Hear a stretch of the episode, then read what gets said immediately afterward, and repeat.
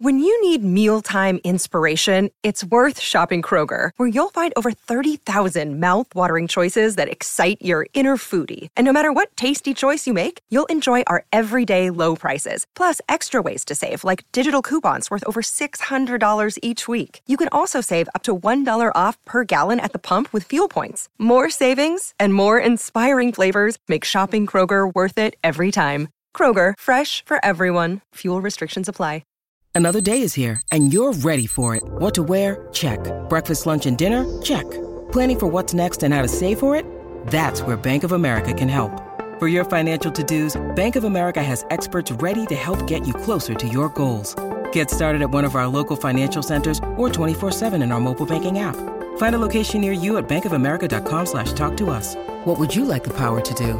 Mobile banking requires downloading the app and is only available for select devices. Message and data rates may apply. Bank of America and a member FDIC. Lorenzo Pes, buon pomeriggio. Ciao Robby, buon pomeriggio, ciao Stefano, buon pomeriggio a tutti. Se hai paura della querela dell'arbitro Taylor ti puoi dissociare, eh? No, guarda, io mi associo volentieri, quindi...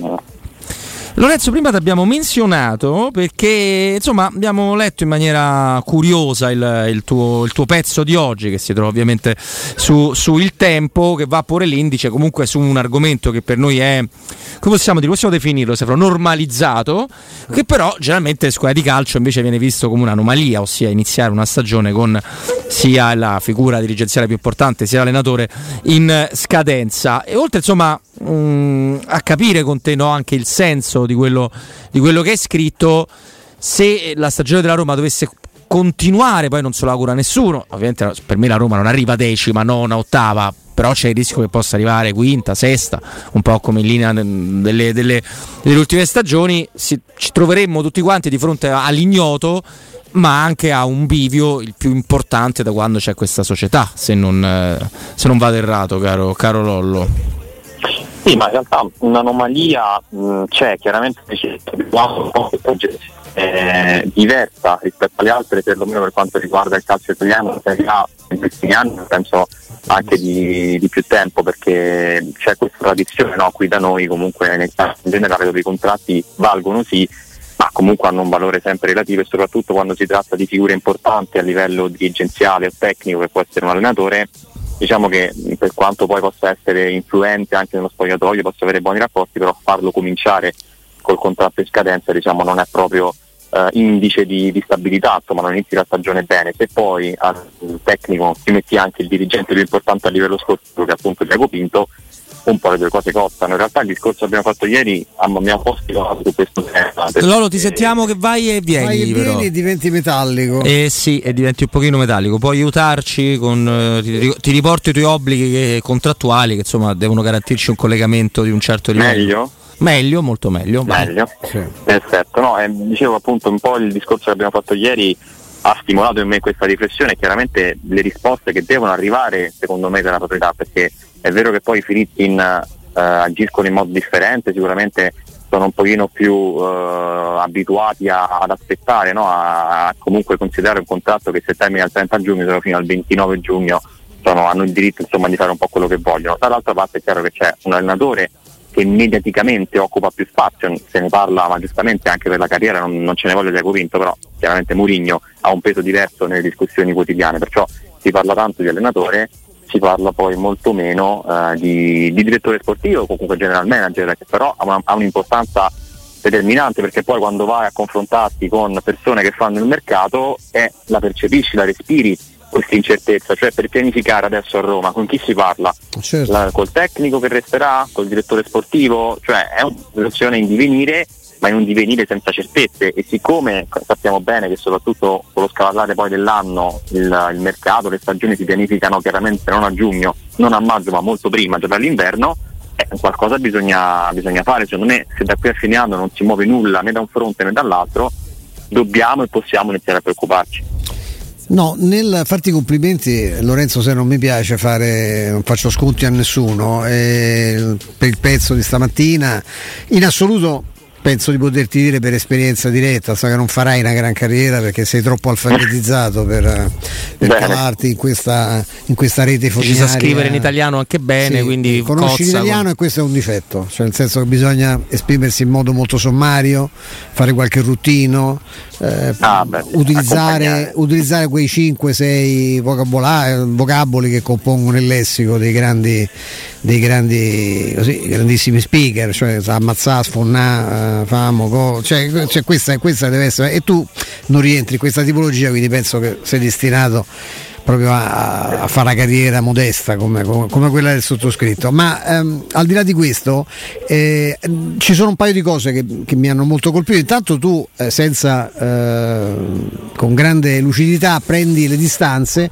da un'idea molto diffusa che sia quella che Tiago Pinto e Murigno viaggino per due strade diverse. È evidente che all'interno sono due persone intelligenti che hanno la loro esperienza ovviamente varia, anche un'età diversa, ma evidentemente viaggiano viaggiano in parallelo anche se avranno avuto e avranno anche i loro, anche i loro contrasti. Ma io credo che la, eh, la, cosa che appena finito di dire, io prima mi ero permesso di, di, anticipare questo discorso dicendo che per me è ancora più grave la situazione del, del direttore sportivo, nel senso che eh, proprio per quello che dici te, che adesso oggi eh, è oggi che si comincia a lavorare per l'anno prossimo, anzi forse si, deve, si, è già cominciato, ci sono dei problemi enormi per la Roma che avrà ancora i paletti eh, del fair play, avrà il, la necessità necessità di ribeccarsi tutti i cancheri che rientreranno, Vigna che gioca e non gioca al Sassuolo, Shomurodov che non gioca mai a Cagliari, questi rientrano tutti, quindi sono altre, altri, altri costi da smaltire, altri, altre follie di mercato da, in qualche modo da riparare e a fronte di questo il solito no, necessità di fare plusvalenze entro, sempre entro il 30 giugno, vendere non si sa bene chi, perché anche i parametri zero che hai preso, secondo me anche con la prospettiva di valorizzarli, al momento se metti sul mercato uguale handicap quanto fai? Cioè avessero fatto quello che promettevano, sarebbero sei giocatori che come minimo ti portavano a casa 40-50 milioni, tutti e due. E adesso? Adesso se io quando seguo c'è da vendere Zaleschi sarei 12-15 ma 12-15 che?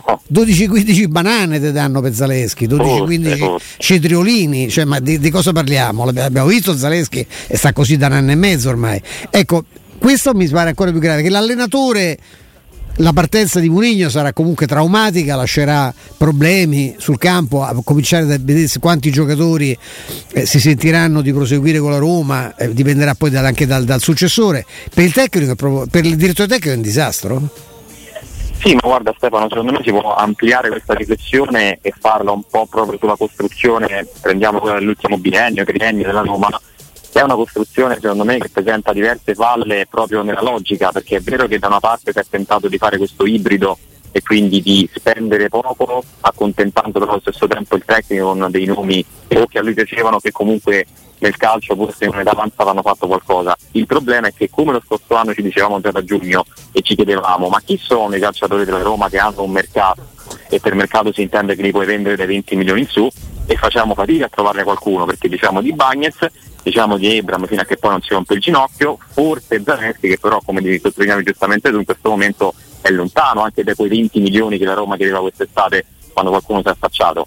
Quindi il problema poi nasce che eh, dal momento in cui se tu devi rifare, se tu devi mettere mano anche pesantemente a questa rosa, per motivazioni diverse, quindi calciatori pagati tanto che non stanno rendendo, calciatori con contratti talmente tanto blindati ad una certa età che non sono avvicinabili e parliamo insomma di una determinata scuderia con diversi rappresentanti a Roma.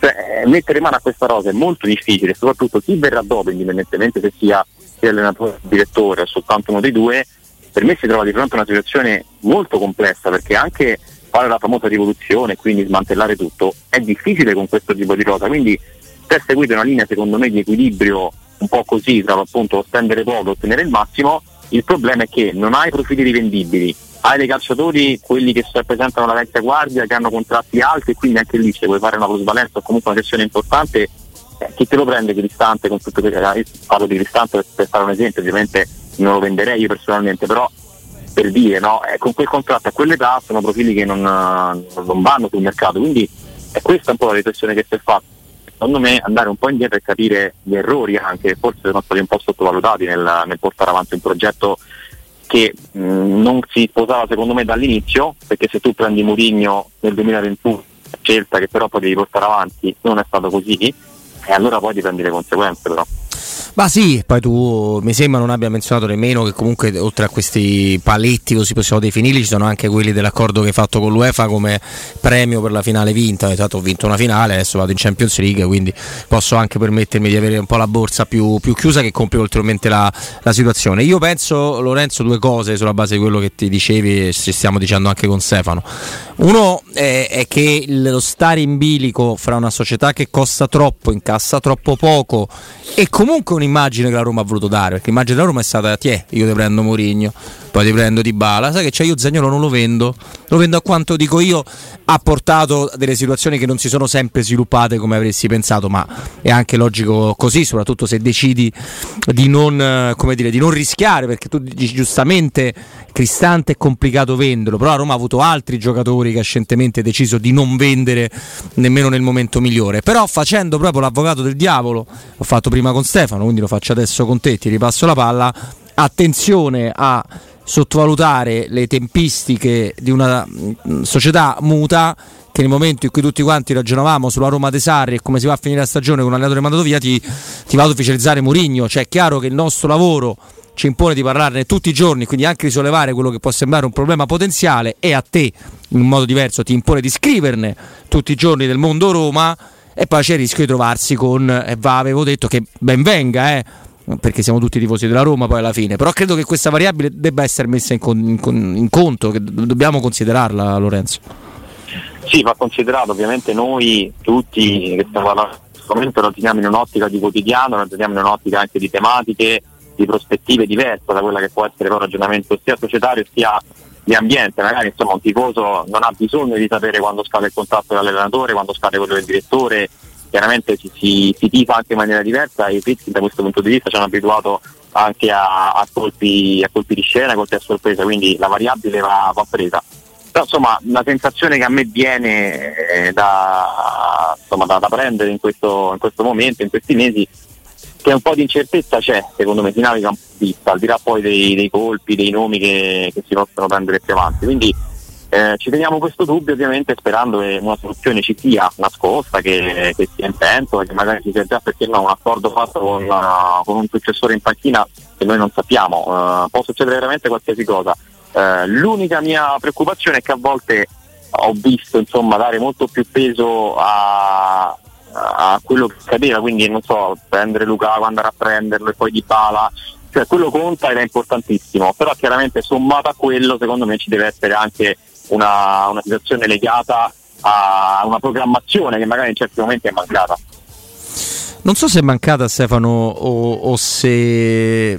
perché apparentemente sembra mancare, su questo non, non c'è dubbio. Poi la Roma in questa stagione ha iniziato a muovere realmente qualcosa a livello commerciale di sostanzioso, mai come altri club, però ha, ha colmato qualche, qualche buco, però quello l'aspetto commerciale della Roma esiste. Però dicevo, non so se sono, si è trattato di errori o di un voler pianificare silenziosamente, quindi anche con l'attenzione ai dettagli più minuziosi rispetto a uno sport, il calcio, che è difficilmente pianificabile in alcuni aspetti. Io penso ci sia stato anche questo, sicuramente. Ed è un, per esempio questo è un aspetto ovviamente contestabile, ma insomma che io non mi sento di attribuire eh, totalmente alla, alla, proprietà. Questa è una piazza molto strana. Eh, loro immagino che ci siano arrivati perché essendo dei bon vivant eh, con interessi eh, nel, nel, nel, cinema, nel, nel, mondo dell'entertainment, in particolare del, dei resort, no? delle, delle, delle grandi, della grande offerta diciamo, eh, vacanziera pensiero turistica. Eh, siano arrivati a Roma perché poi insomma, c'era una proprietà che aveva, stava per, dichiaratamente stava passando la mano e sono, sono una proprietà che non voleva cedere a loro. Pallotta si sarebbe tagliato le mani se non fosse stato obbligato dai soci che volevano rientrare almeno di parte perché poi non credo manco siano rientrati totalmente dell'investimento fatto sulla Roma che la Roma eh, come adesso sanno anche i Fritkin costa, costa un sacco di soldi quindi io lo so perché al di là della fascinazione che prende tutti, eh, noi, noi, a volte ci fissiamo, io ho sempre come modello Piero Torri, no? Noi pensiamo che avesse il Colosseo, il Cupolone, la Carbonara e Trastevere dove ci sono stato giorni fa, vedo, vedo in giro solo cinesi e russi, ormai i romani ci vanno a Trastevere, però noi, siamo, noi romani siamo orgogliosi di queste, di queste zone che abbiamo consegnato di fatto ai turisti. Per noi sono simboli universali, no? È il cupolone il Papa, il Papa tifoso di Pelé, tra l'altro abbiamo scoperto, meraviglioso, il, eh, il, Colosseo. In realtà poi dal punto di vista commerciale, strettamente commerciale e calcistico, eh, sono simboli che valgono una fava. Anch'io mi capitò una volta di, dover eh, piazzare a livello di marketing un marchio che mi sembrava bellissimo, c'è San Giorgio a cavallo che uccide il drago, no? vecchia, che è il simbolo della FISE, no? la Federazione Sport Equestri, una cosa, un simbolo dorato meraviglioso con questa immagine mazza questo è bello tant'è che io ho ancora una, una, cravatta blu con questo simbolo d'oro in mezzo una cravatta questa è fantastica e me la metto anche se non ho più niente a che fare con la fisica oh non ho nessuno non voleva nessuno sto San Giorgio il, gra, il, drago poi non è che mi muovevo da solo avevo intorno fior di, eh, di, di, di manager no? esperti gente che ha lavorato per il rugby per il trofeo Sei Nazioni che ha portato dentro sponsor incredibili non fregava cioè eravamo a livello che l'unico che ci sì c'era una catena eh, tipo Paradiso della Brucola tipo que... era proprio il magico noi pensavamo no, Piazza di Siena concorso ippico internazionale grandi livello nel giardino di Villa Borghese eh, la, la, la, cosa, la, il paradiso della brucola un pochino strideva. Insomma, sì, no? beh, rispetto alla confezione un po' sì. Ci aspettavamo Gucci o, certo. o, la Ferrari e siamo invece andati. E quindi eh, io questo lo capisco, capi- però, però, è un problema enorme, perché poi ti dimostra che città, tant'è che realtà che non hanno dietro il patrimonio incommensurabile di Roma ti ammazzano dal punto di vista guarda ma Manchester dipendesse dalla città che avrebbe mai non venduto sarebbe una, in Lega Pro. Una cioè, maglietta o no, un vessillo una cosa cioè, chi, chi si, Manchester dipende dallo Asia, stadio e dai successi in Asia sono tutti i tifosi dello United ancora tutti. nonostante United non vinca più un accidente della vita. Da, da, tranne una cosa da Murigno da, da, rincoglionito che ah, non c'era, panchino, non, non c'era Dionisi. No ancora no ancora non c'è Dionisi lo prendono al posto di Tenag.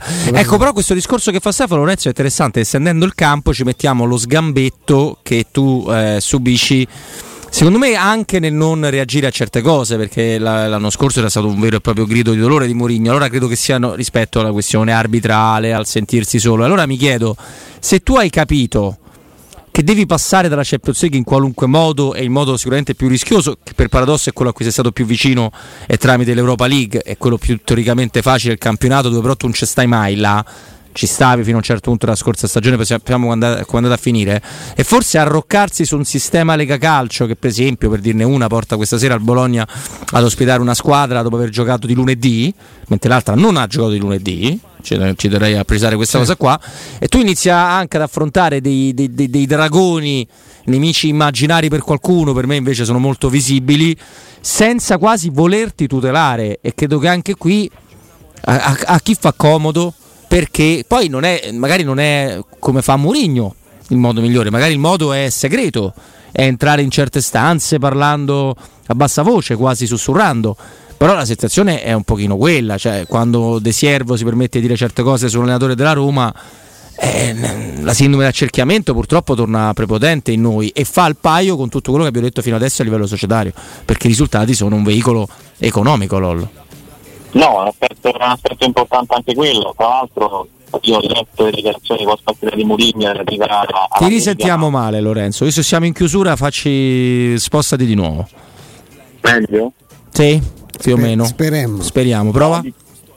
Ah, dicevo che insomma anche le dichiarazioni di Mourinho post partita contro, contro l'Inter, io ho letto un po'. No, male, male, male. Lollo. Sempre male, Lollo. Sempre male. Eh Mm-mm. e che purtroppo adesso tirò e quindi mi sono riparato. Eh. Ah, eh no, non te, non ti, ti, ti, non ti devi riparare, devi bagnare. Sei, eh, beh, certo. Il giornalista deve bagnarsi, consumare i tacchi, tutte Poi da te piove, tanto, qua per esempio non piove no? ancora. Eh. Andare a comprare le sigarette a quelli più io, quelli io lontano. Eh. Prova un po'? Al- altre abitudini. Mm, sì, quello lo sappiamo, fuori Roma.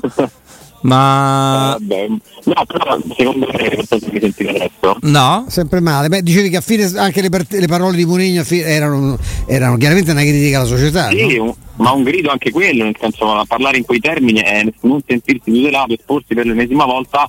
Lui secondo me ci ha provato a, a lanciare l'ultimo grido a Budapest e poi uh, giocarsi, viversi questa terza stagione, l'ultima ha detto anche in conferenza stampa più volte, più sereno, senza espulsioni, senza polemiche, però ovviamente il campo per, per caratteristiche sue lo porta sempre ad eccedere. Quindi Robby secondo me tu dicevi bene, non c'è solo quel metodo, ci sono tanti altri, però forse quello che non si è capito, ma che forse capiscono poco alcune proprietà, perché abbiamo passato anche dieci anni di un'altra gestione che da quel punto di vista più o meno era la stessa cosa.